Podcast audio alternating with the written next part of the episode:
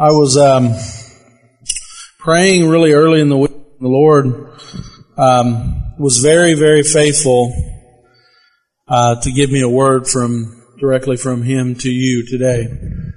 Words that kept coming through my mind, and God gave me a specific scripture. But the words God gave me were legacy, which uh, other synonyms for the word are gift, given, an endowment, a birthright, an heirloom, and an estate. So I want your heart to begin to think about those words. Legacy, heirloom, estate, inheritance.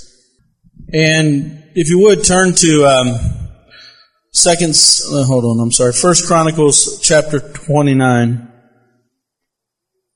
First Chronicles chapter 29. And we're going to read verses 1 through 5. And listen really carefully. I'm, i may not be as excitable this morning as I normally am. I get out of breath and, you know, pacing up and down and, and I'm going to try to speak very clearly because I believe a lot of things. Yeah. Okay. Yeah, go ahead real quick. Uh, real quick, uh, Gwen could not be here today on Children's Church. So if you have a child, we're going to keep them in service today, but there's crayons, there's a lot of activity sheets over by Brittany. She will help them out. You can send your kids over. Uh, but she has had some stuff she needed to do this morning, so thank you. Yep. problem. Thank you, Eddie. Let me appreciate Eddie. Praise the Lord. But I want, I want to speak really carefully and really slowly this morning because I really believe uh, in the message I want to do the very best that I can to give you an idea of what direction, you know, I feel like God's leading uh, me to go with this church. If, um, if, if, if God desires that I lead this church, I want to make sure everybody uh, openly understands where I feel God is leading the church. So I want to be careful to really lay that vision out there. And then I, after the service, um, or at the end of the service where I normally would have an altar call, I may still have an altar call but I'm going to open it up for any questions. So if you have any questions, maybe you haven't asked yet, um, I want to open that up a little bit for you to be able to do that. You still have an hour uh, over chicken and fried bologna and praise the Lord. Where you at, James?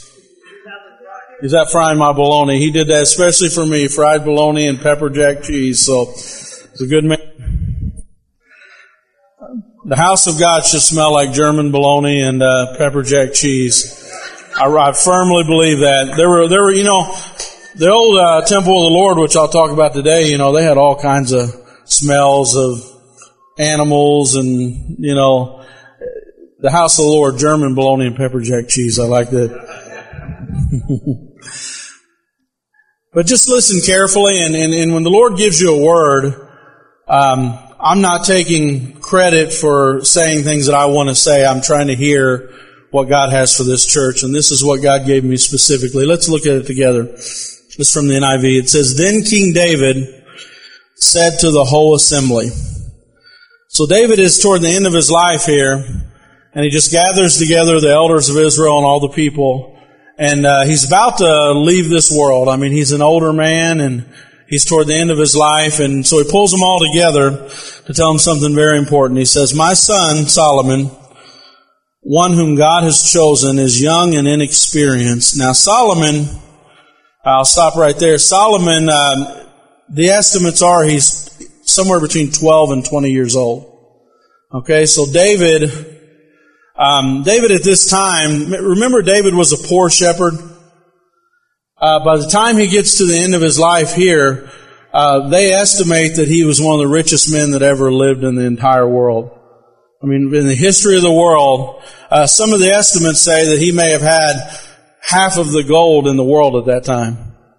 I mean, he went from a poor shepherd boy and God abundantly blessed him, and uh, he had a treasury and was wealthy, and and uh, so here um, in this nation, uh, this is a period of time where David literally subdued every enemy.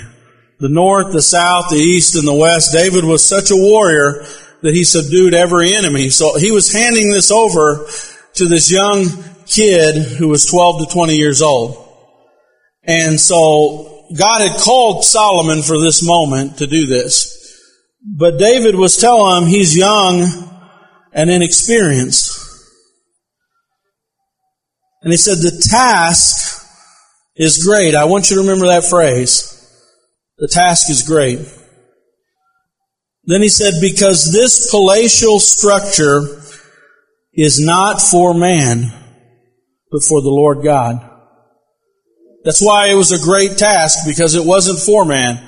David already had a place that he considered his palace, but God was putting it in David's heart to make a place that would bear God's presence and God's um, name would be put on. The Ark of the Covenant would be there. He was putting something major uh, into the hands of Solomon here. He says, with all of my resources, David said, I have provided for the temple of God. Do you hear that?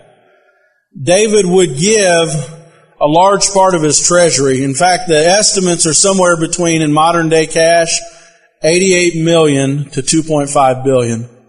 When you figure out all the gold that he gave, he gave like, um, it ended up being, um, David gave 110 tons just of gold. 110 tons. In fact, they guesstimate, right now the largest reserve of gold is in Kentucky, in Fort Knox, and they guesstimate that David had a little bit more gold than Fort Knox. That's the largest reserve in the world right now. So just see what David's doing here. All my resources are going to this one thing. He's giving his whole estate basically to build whatever he's, he's telling the people here. Very important to David. This, this moment is very, very important. In fact, it's, David considers this the biggest thing in his life. You know, he's done everything. He's subdued enemies. He's killed Goliath. He's, you know, he's done everything, but this is the thing that God put on his heart that was special to David. Um, David was trying to leave a legacy. Okay, and the legacy was, I love God with all of my heart. You go from the tabernacle of David, uh, it was called the tent of David, where David would just seek the face of God. Remember, he was a psalmist by, his heart was a psalmist. He became a king, became all these things, but he really was the young man that loved to be in the presence of God. He just loved to seek the face of God. When he was ran out of Jerusalem, he just, he just was almost in a deep depression and he was just, he was just, all he would talk about was not missing the palace or the wealth or anything. All he would say was, if I could only be like a spider in the house of God and a little web in the corner. If I could only be like a bird in the nest of the house of God. And David was trying to leave a, le- leave a legacy of who he was and what he was. And the legacy was a house that has God's presence in it. And I want everybody to enjoy, my son to enjoy it, I want the nation to enjoy it, and he was giving them a legacy. So anyway, went on. He said this the task is great because the palatial structure is not for man but the Lord God. With all my resources I have provided for the temple of my God. Gold for the gold work. I provided silver for the silver, bronze for the bronze work, iron for the iron work, and wood for the wood. As well as onyx for the settings, turquoise stones, various colors, and all kinds of fine stone and marble. All of these in large quantities because in my devotion to the temple, listen to this, because in my devotion, this is why he's done it, in my devotion to the temple of my God. And he goes on and he says, I now give my personal treasures of gold and silver for the temple of my God. Do you see he said it again? My God. He wants something built and this is the most, in fact, I, I, don't think you can argue, this is the most extravagant gift probably that's ever been given in the history of the world. This is like Bill Gates or Warren Buffett and you put their treasures together and they give it all to build a place for God. You realize how beautiful this temple was? You don't realize all the gold that was in it. They said gold was so common in Jerusalem at that time of David, they were like pebbles. They were like stones in a field. And David is like the, um, remember the woman that gave the alabaster box and broke it? David had that kind of heart. I mean, they're, they're like, well, why would you do that? Why would you irrevocably give all that to build this house? And why would you make it with all that gold and all that silver and all that bronze? But David was like, for my God. At the end of his life, for my God, I give all my resources. And he goes on and he says, Now I give my personal treasures of gold and silver for the temple of my God over and above everything I provided for his holy temple. 3,000 talents, which if you look at any equivalent, some of you will have it in the margin, it'll say 110 tons of gold. Or 100 metric tons. And it's gold of Ophir, which is considered the purest gold in that time. This is the best, okay? The best gold, the purest gold, and 110 tons. okay? Think about that.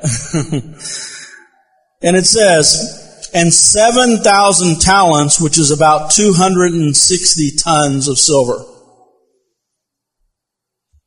Amazing. Of refined silver for the overlaying of the walls of the building. Now sink, let this sink in. We're building walls of a building and they're overlaid with silver. okay? I, don't think, I think we gloss over this sometimes and don't realize what David is doing here. He's extravagantly building something for his God because it was his heart his whole life. That's why God loved him so much. The wall, uh, overlaying of silver for the walls of the buildings, for the gold work and the silver work, for all the work that is to be done by the craftsmen. Now, he stops. What more could this, this man give? He's given everything as their leader, right? He says, now, who is willing to consecrate themselves for the Lord today? Wow. I'm giving everything as your leader, is what he's saying. Now who today is ready to follow me in consecrating themselves for the Lord? Now what would happen here is David would die almost instantly after this. But Israel would go into a period of time. In fact, the nations around Israel, God put them there as an example because the nations of Israel had never seen peace and prosperity in a nation. But do you know the entire life of Solomon, they were at peace? David left a legacy, defeated all the enemies that were around, and as David passed away, he left a legacy of peace and prosperity. It's the closest thing, commentators will tell you, to the, what the millennial reign is going to be like. You know, in the future there'll be a thousand year reign of Christ, and they say this is the only time on earth that was anywhere close to what that's going to be like.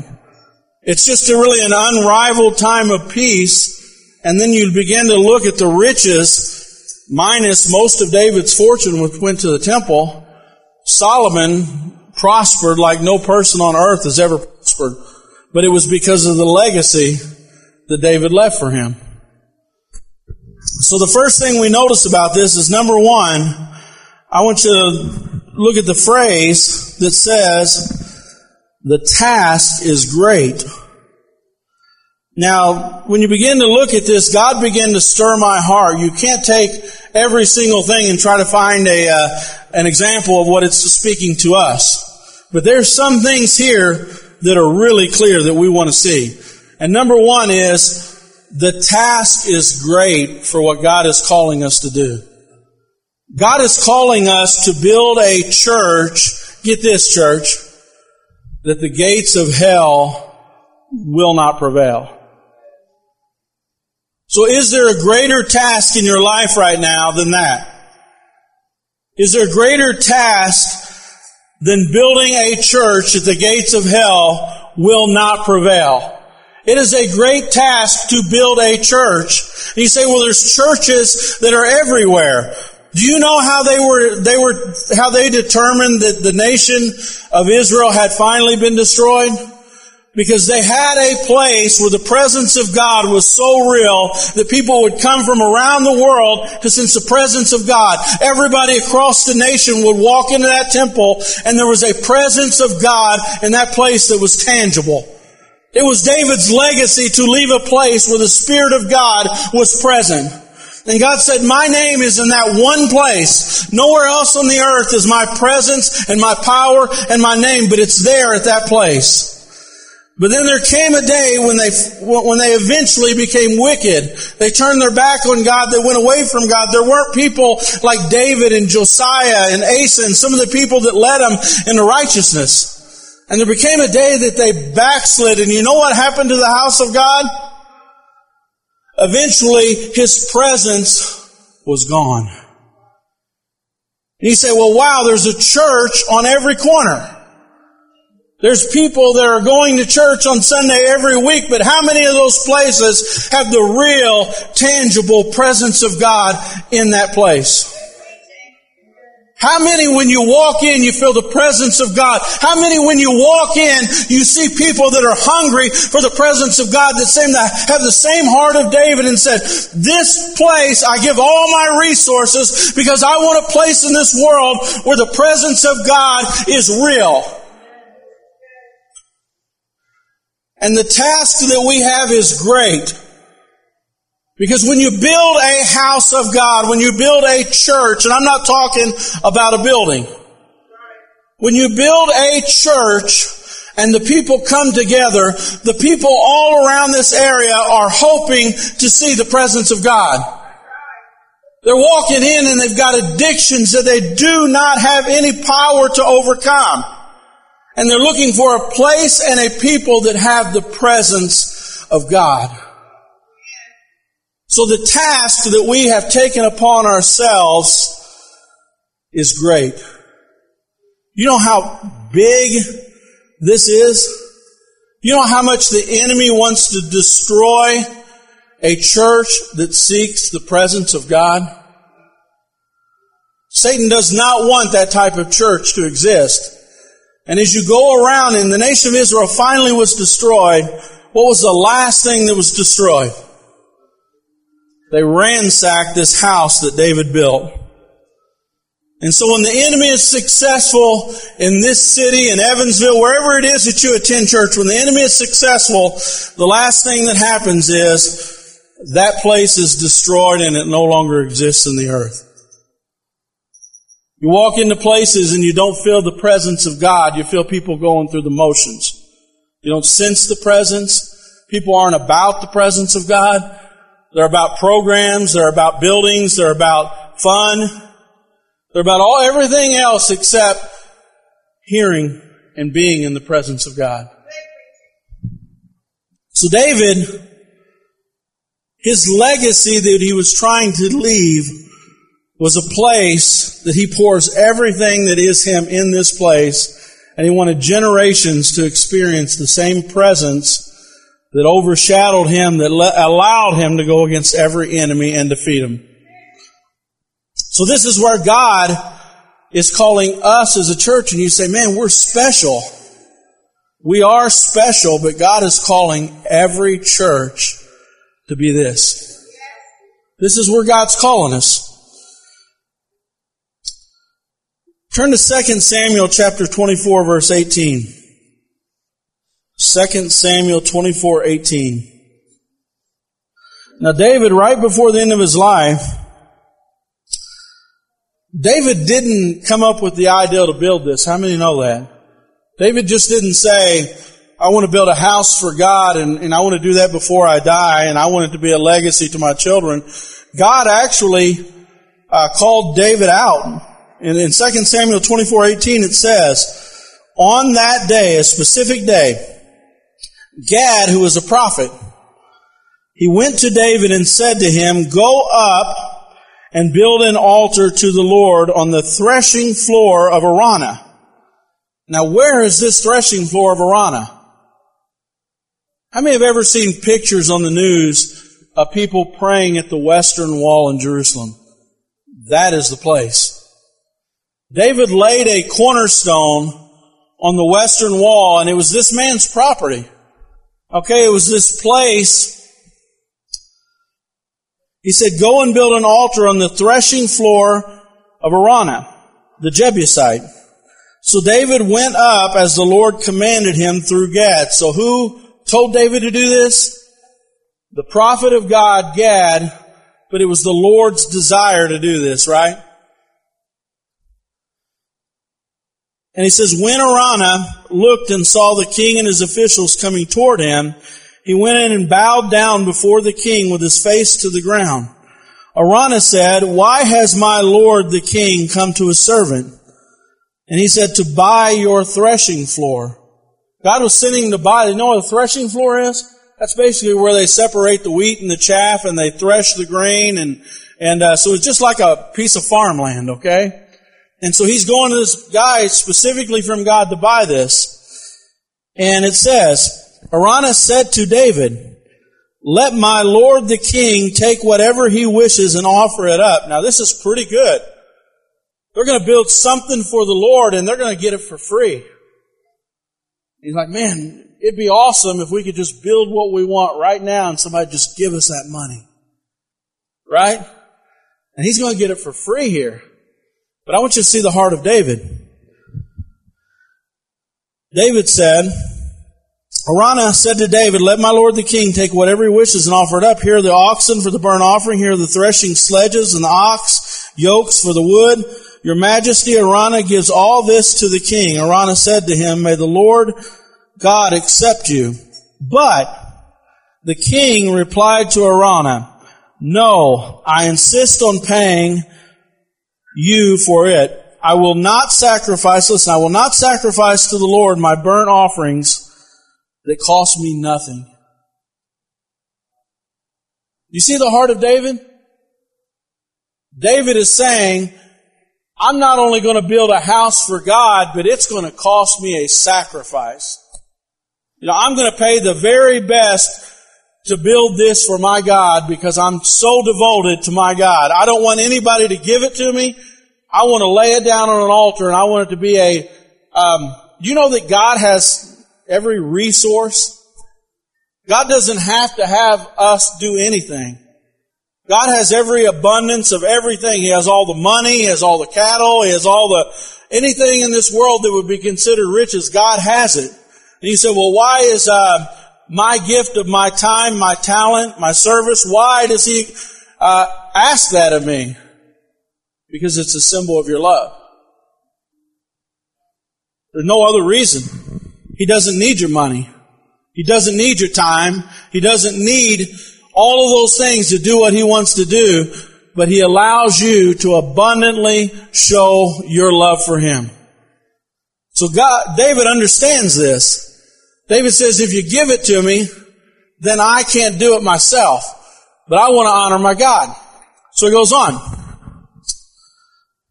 So David purchases this land and it's the cornerstone of the temple that he's going to build later. And he goes on and he says, So David bought the threshing floor and the oxen and paid 50 shekels of silver. David built an altar to the Lord and sacrificed burnt offerings and fellowship offerings. Then the Lord answered his prayer. Listen to this. He answered David's prayer on behalf of the land and the plague on Israel stopped. Now David the story that precedes this in context is David had disobeyed the Lord and he um, counted his army. He wanted to know how many, he kind of was almost like a draft. He wanted to know how many people he had, how many fighting men they had, and God was like, don't do that. Trust me. You don't need to count them in. So David disobeyed God and a plague came on the land because of David. Now David was always a shepherd. So David stopped and he said, wait a minute, God, they are but sheep put the blame on me. And God said, okay, go buy this piece of land, and when you begin to burn sacrifice on it, the plague will stop. God is speaking to this church. You say, why should we build a church if the gates will not prevail? Because there's a plague on this land. There's a plague on this land. God's raising up an army that the gates of hell will not prevail. And God is calling us to be a church where His presence is. God's calling us to make sacrifices in His presence. God's raising us up because He wants to lift a plague off of this land. You say, what's the plague? It's meth addiction. What's the plague? It's heroin addiction. What's the plague? It's sexually immoral things happening all over this city. Little innocent kids are being damaged. You understand?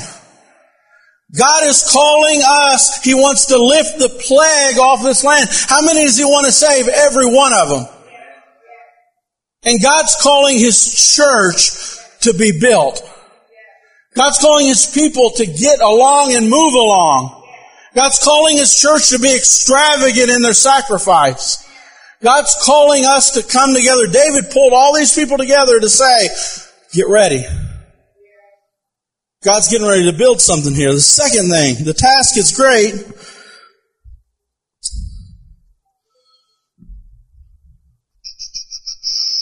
I don't know. What, okay, the second thing. He said it is not for man, but it is for God. Think about that. There's a couple ways to really interpret that. How many, how many know sometimes when you're trying to do great things for God and you're trying to unite, if, if God could ever unite His church anywhere, if He could unite 120 people only, He could turn the world upside down. He could change an entire nation with 120 people and turn the world upside down. If He could ever unite His people, but here's the problem. Some people will stand back. And they'll say, I'm not doing anything for that man. I'm not doing anything for that leader and vice versa. There are leaders that will say, this is my empire. This is what I have built with my hands.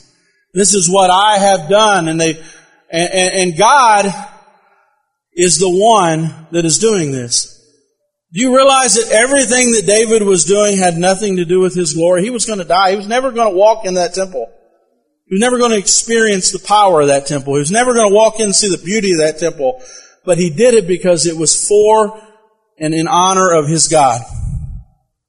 So David was motivated completely by his God. And do you know if we're ever going to do anything for God, if we're ever going to reach the hurting together, if we're ever going to reach the lost, if we're ever going to reach your loved ones, if we're ever going to do anything, it's got to be devotion to God and God only. We've got to follow God. We've got to sacrifice out of love what we have and give it to God. Our time, our talents. God wants us. But David was very devoted. It's not man's glory, it's his glory. It's God's desire first, and then it's David's desire second. What did Jesus say? I'm not here to do my will. I'm here to do the will of the one that sent me. Why do we get in the presence of God? Because when we get in the presence of God, we meet a God who has more love than we will ever have. We have a God that has a heart that is bigger than anybody in this room will ever have. God has desires that will blow your mind. God has resources that He wants to connect with those desires that He puts in your heart. David was a man that heard from God. David was a man that knew God's desires. And what God wants us to do is begin to dream His dreams. He said your young men and your young women are going to see visions. He didn't say your pastor will see visions. He will too. But your young men and your young women, how many want your daughters and your sons to see visions? How many want the old to dream dreams? And God says, I will pour my spirit upon you and my desires will become your desires. So it was God's desire first and David's second. God is the one accomplishing it. We're not, but Him through us. How many, ever time, how many times you walk in church and people are all puffed up for everything they've done for God? And you know it's not us. It's God working through us if we're doing it right. It's God pouring His Spirit upon all flesh and accomplishing His heart for the church. And God, I mean, when, when God came into this place, when this thing was built, you know, they couldn't even stand up. The power of God was so powerful. When all of it came together, the devotion, in fact, they ended up giving more than David. Do you know that? The people ended up barely, because David had a lot of money, but they barely, they gave more than David gave. The unity that they had in building this thing, David was long gone, but they were all united and the presence of God was so real that they couldn't even stand up in the place. The last thing, well, hold on, let me see. God worked through them, which means it can't be stopped. You know when we're united and we're working together and it's all for God's glory and He's working through it and it's not us, you know that it's impossible to stop? You know that the enemy knows we're impossible to stop when we're together? When we're unified and God is dreaming through us, do you know we're impossible to stop? You say, what does that mean? That don't mean anything. What it means is we're impossible to stop when the drug addict needs deliverance. We're impossible to stop. When the meth addict has no hope, we're impossible to stop. When the person is suffering depression and, and in the last days of their life, we, the church, are impossible to stop. You understand the things that you're struggling with. When God's Spirit comes upon you, we're impossible to stop. Because it's God working through us. Who can stop God? If God be for us, who can be against us?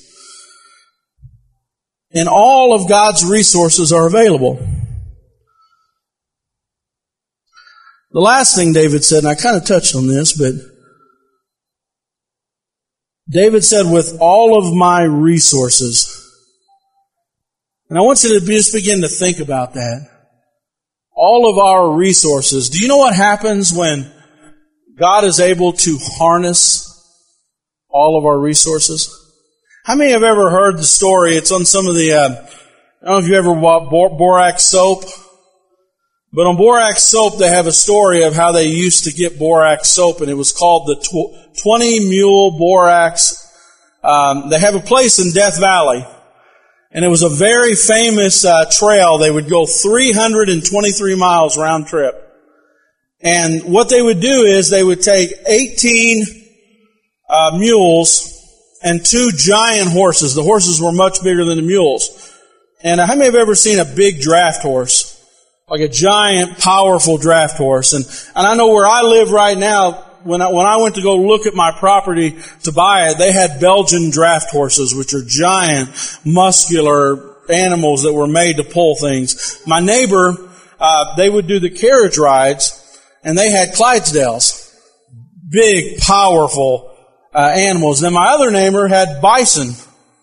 So all three of those places in the property, there were Clydesdales, Belgian draft horses, and bison, which are also great pulling animals. And uh, what they would do is they would take these 18 mules, because mule could actually survive going a great distance.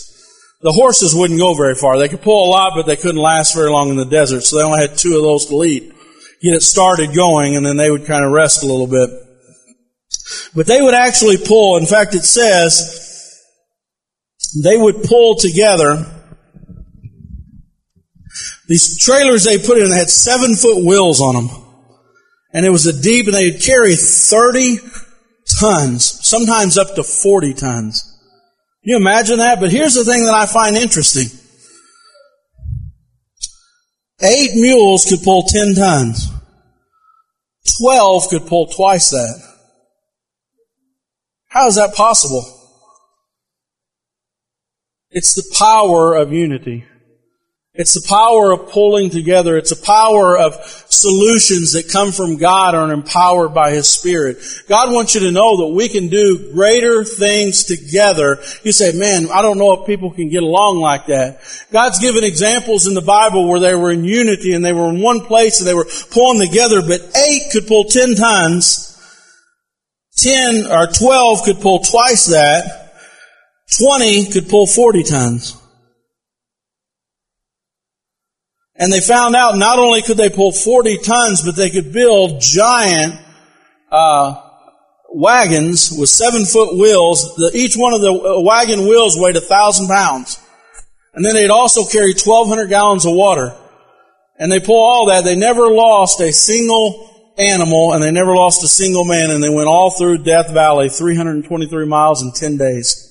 And they did it repeatedly. As soon as one would leave, another one would come in. They had 20 different groups of 20 mules, or 18 mules and two horses. And what, what, what is God saying? God is saying, in fact, they ended up carrying like over 20, I can't remember how it was, like 20 million tons went over that six year period when they ran those mules back and forth over Death Valley.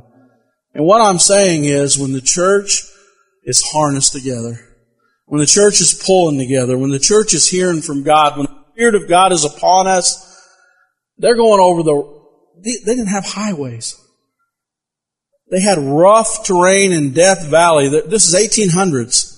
Okay, there were no highways. They were going through rough terrain. There's nothing this church cannot accomplish if we harness together. If we harness together and say, God, we want to see your will done on this earth. God can do great things. God can do amazing things, more than you can do alone, more than I can do alone. But we have to learn how to get along. We got to learn how to move together in everything that we do. And you know what? We can do that. So where does this put us today? Number one, you guys have a legacy. Let me give you a definition of legacy. This actually was supposed to be in the very beginning here. Something that has happened in the past or that comes from someone in the past. That's what legacy means. Let me give you another definition. Something transmitted by or received from an ancestor or predecessor from the past. Think about it. Number one, the first definition comes from the past from someone in the past. The second one, transmitted and received by a predecessor from the past. Do you see how David was that predecessor? He was the one from the past that was, is almost like the spirit of David came upon this nation and that spirit of David consumed this nation for a period of time and God did amazing things through the whole lifetime of the next generation. He left something for them. Though he was not there, he still spoke. Let me tell you the first person who left us a legacy. And if Pastor Rod were here right now, he would tell me start with this. Jesus Christ is that predecessor. He left us an inheritance. He left us a legacy. He left us a path that He wants us to go. He poured out His life so that we could do great things. He laid down His life to give us an inheritance. And you say, well, is that inheritance real? That inheritance is real. Do you know that you're going to become one of the wealthiest? You'll be wealthier than any person that lived on this earth because of His inheritance? A real, literal inheritance. You say, man, I'm really down. This life's terrible. Do you not know what I just said? This life is a little while longer and you're going to be the wealthiest person that ever walked in this earth going to look like an impoverished person compared to you. Jesus Christ left a real inheritance. He also left a spiritual inheritance. Do you know that He loved like nobody else had ever loved on this earth? He loved like nobody else ever loved on this earth. And Pastor Rod would stand here today with me, arm in arm, and he would say, everything I ever done in my life is because of that predecessor that left this love in my heart. Every person I ever loved, every word that I ever spoke, and he says, listen to what my brother is preaching today. Jesus Christ left me an inheritance and everything I ever did was because Jesus Christ was the one I was following. And you know what, what uh, Eddie said today? And he said that the, the enemy loved to sift this church. And see, here's the problem with the enemy. The enemy thought uh, when a man of God was no longer in this place, the enemy thought, now they're going to fall down. Now the house of God is going to fall. It's going to be in ruins and I'm never going to have to hear the name Wellspring ever again. But here's what happened. When the enemy thinks he's won, God raises up a hundred other people just like Pastor Rod. We'll never replace him, but listen to me. We will never replace what that man did for this place, what he means to you, what he means to me. Please remember, Pastor Rod, when he first moved to Evansville, I moved him into his house. I'm one of his oldest friends by virtue of the fact that I was there when I moved him in. Okay? Pastor Rod is a loving and endearing friend of mine. Love him dearly. But the enemy will not win. The enemy thinks that when the man of God is gone, that nobody else will ever walk back in and this place will just fall down. But this is wrong. God is raising us up with the same spirit of Christ Pastor Rod walked in. We're going to step up and walk in it. There's going to be hundreds of people that are going to come from that sacrifice that he put into this place. And I want to tell you the legacy You were not only given a legacy by Christ, but you were given a legacy by your pastor. Number one, I'm try, I, I tried to think, what is the legacy? The one thing that I could capture the spirit that, that, that Pastor Rod had in this place when he pastored through the power of Christ. And the one thing that comes to my mind first, and that I think if he were here, he would tell me, Chad, that's the one thing I want them to know, you know. In fact, it's, it's pretty cool. I was reading Hebrews. It said, uh, you know, the faith chapter in Hebrews chapter 11. The only thing it says about Jacob is he was sat there on his cane, it said, and blessed his children and then died. You understand that? I want to stand someday with a cane and I want to just go into the presence of the Lord and I want to say, enjoy. Enjoy what God has given you as an inheritance. But Pastor Rod, the one thing that I believe was one, one legacy, and this is the first one, a legacy of worship. One thing that I know over the years, and I've spent a lot of time with Pastor Rod, I was his first staff member when he came into Evansville. We spent a lot of time together. And one thing that we love to do, and one thing that my youth group did for the three and a half years uh, when he first came to Evansville, we would sit in the presence of God for hours. I would take my youth group, and some of you are in here, remember this. We would sit for three and four and five hours in the presence of God. I mean, we would, say I would make them listen to the clock tick. And I said, you guys are going to learn to get in the presence of God. You're going to learn to hear the voice of God, and those kids begin to prophesy. Those kids begin to speak the words of God. Those kids begin to mature in the presence of God. And Pastor Rod and I used to love to soak in the presence of God. So the first thing that I believe, and it's the top of my list here in a second, but the first thing I want to see in this church is I'm so glad it's called Wellspring Community Worship Center. I want to see God raise up places in this church where we can actually seek the presence of God. Number one. That's, that's my number one goal. Um, if I were to pastor this church and, and you say, well, I don't like that goal, you know, I want something better than that. My desire, I want to see, I want to see a real altar area here. I want to see people during our service that are lost in the presence of God. I want to see people lost in the presence of God. We're just touching the surface, church. If Pastor Rod were here with me, you know what he would say? I've wanted for so long to build places like that. That's what I want, man. I want to get in the presence of God. I want to dwell in the presence of God. I want him to hear his voice. I want him to get in his presence. I want to see an altar area where people can't wait to get in the house of God and seek God. No time limits on us.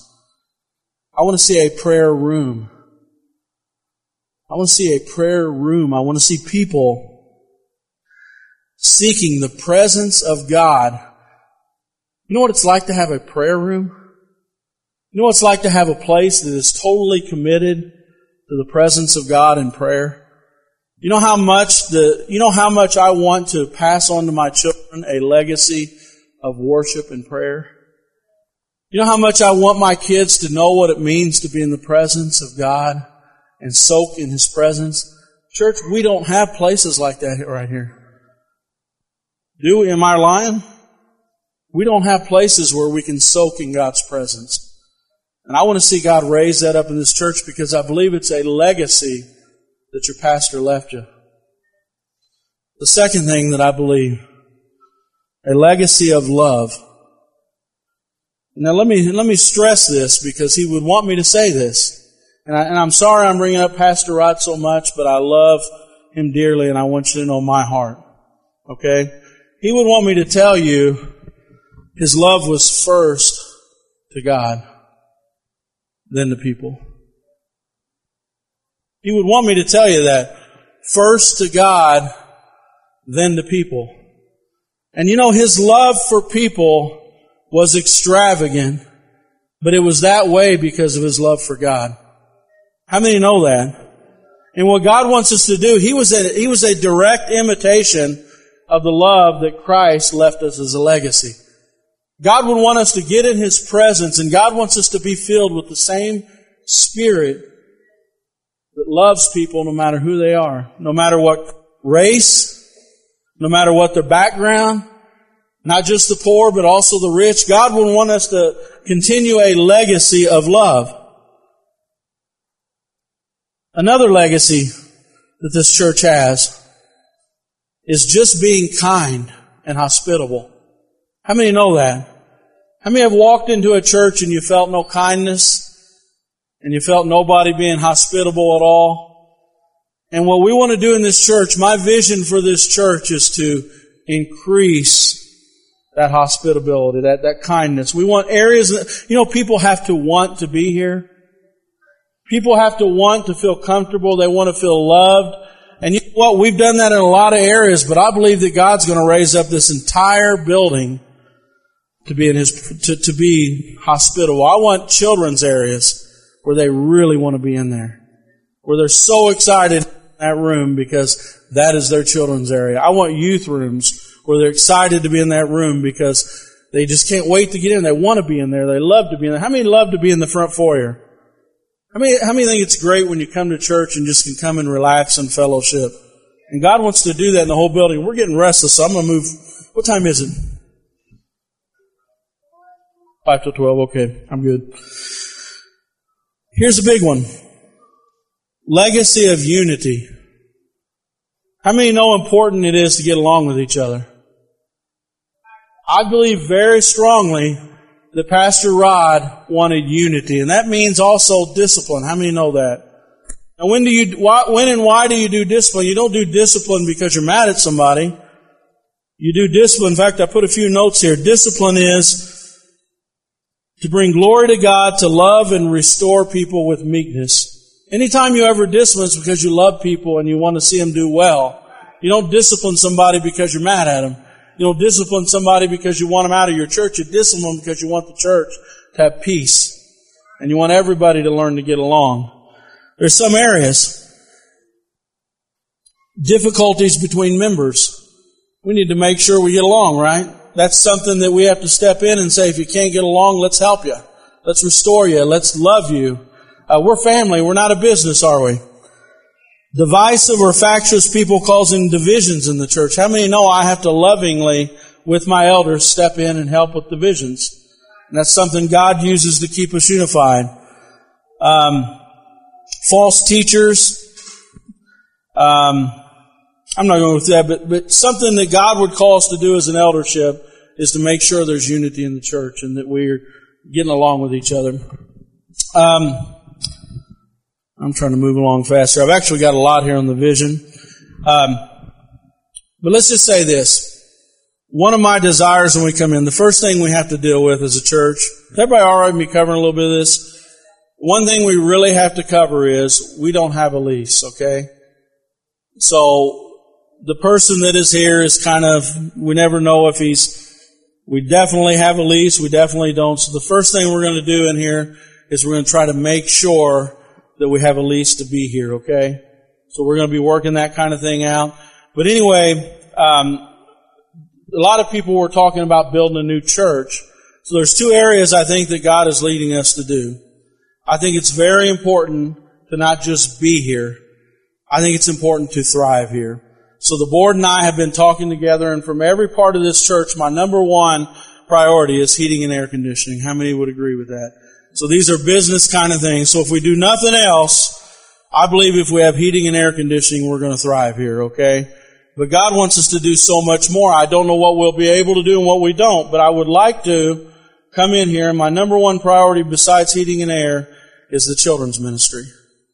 I really want to make sure that children's ministry has a room that they're really excited about. It's not cluttered up. They really want to be there and we have security and stability with our children. I've noticed on Sunday mornings, uh, a lot of mothers and fathers are struggling sometimes when they have kids in here. So I really want to, how many want to see our children's ministry just take off?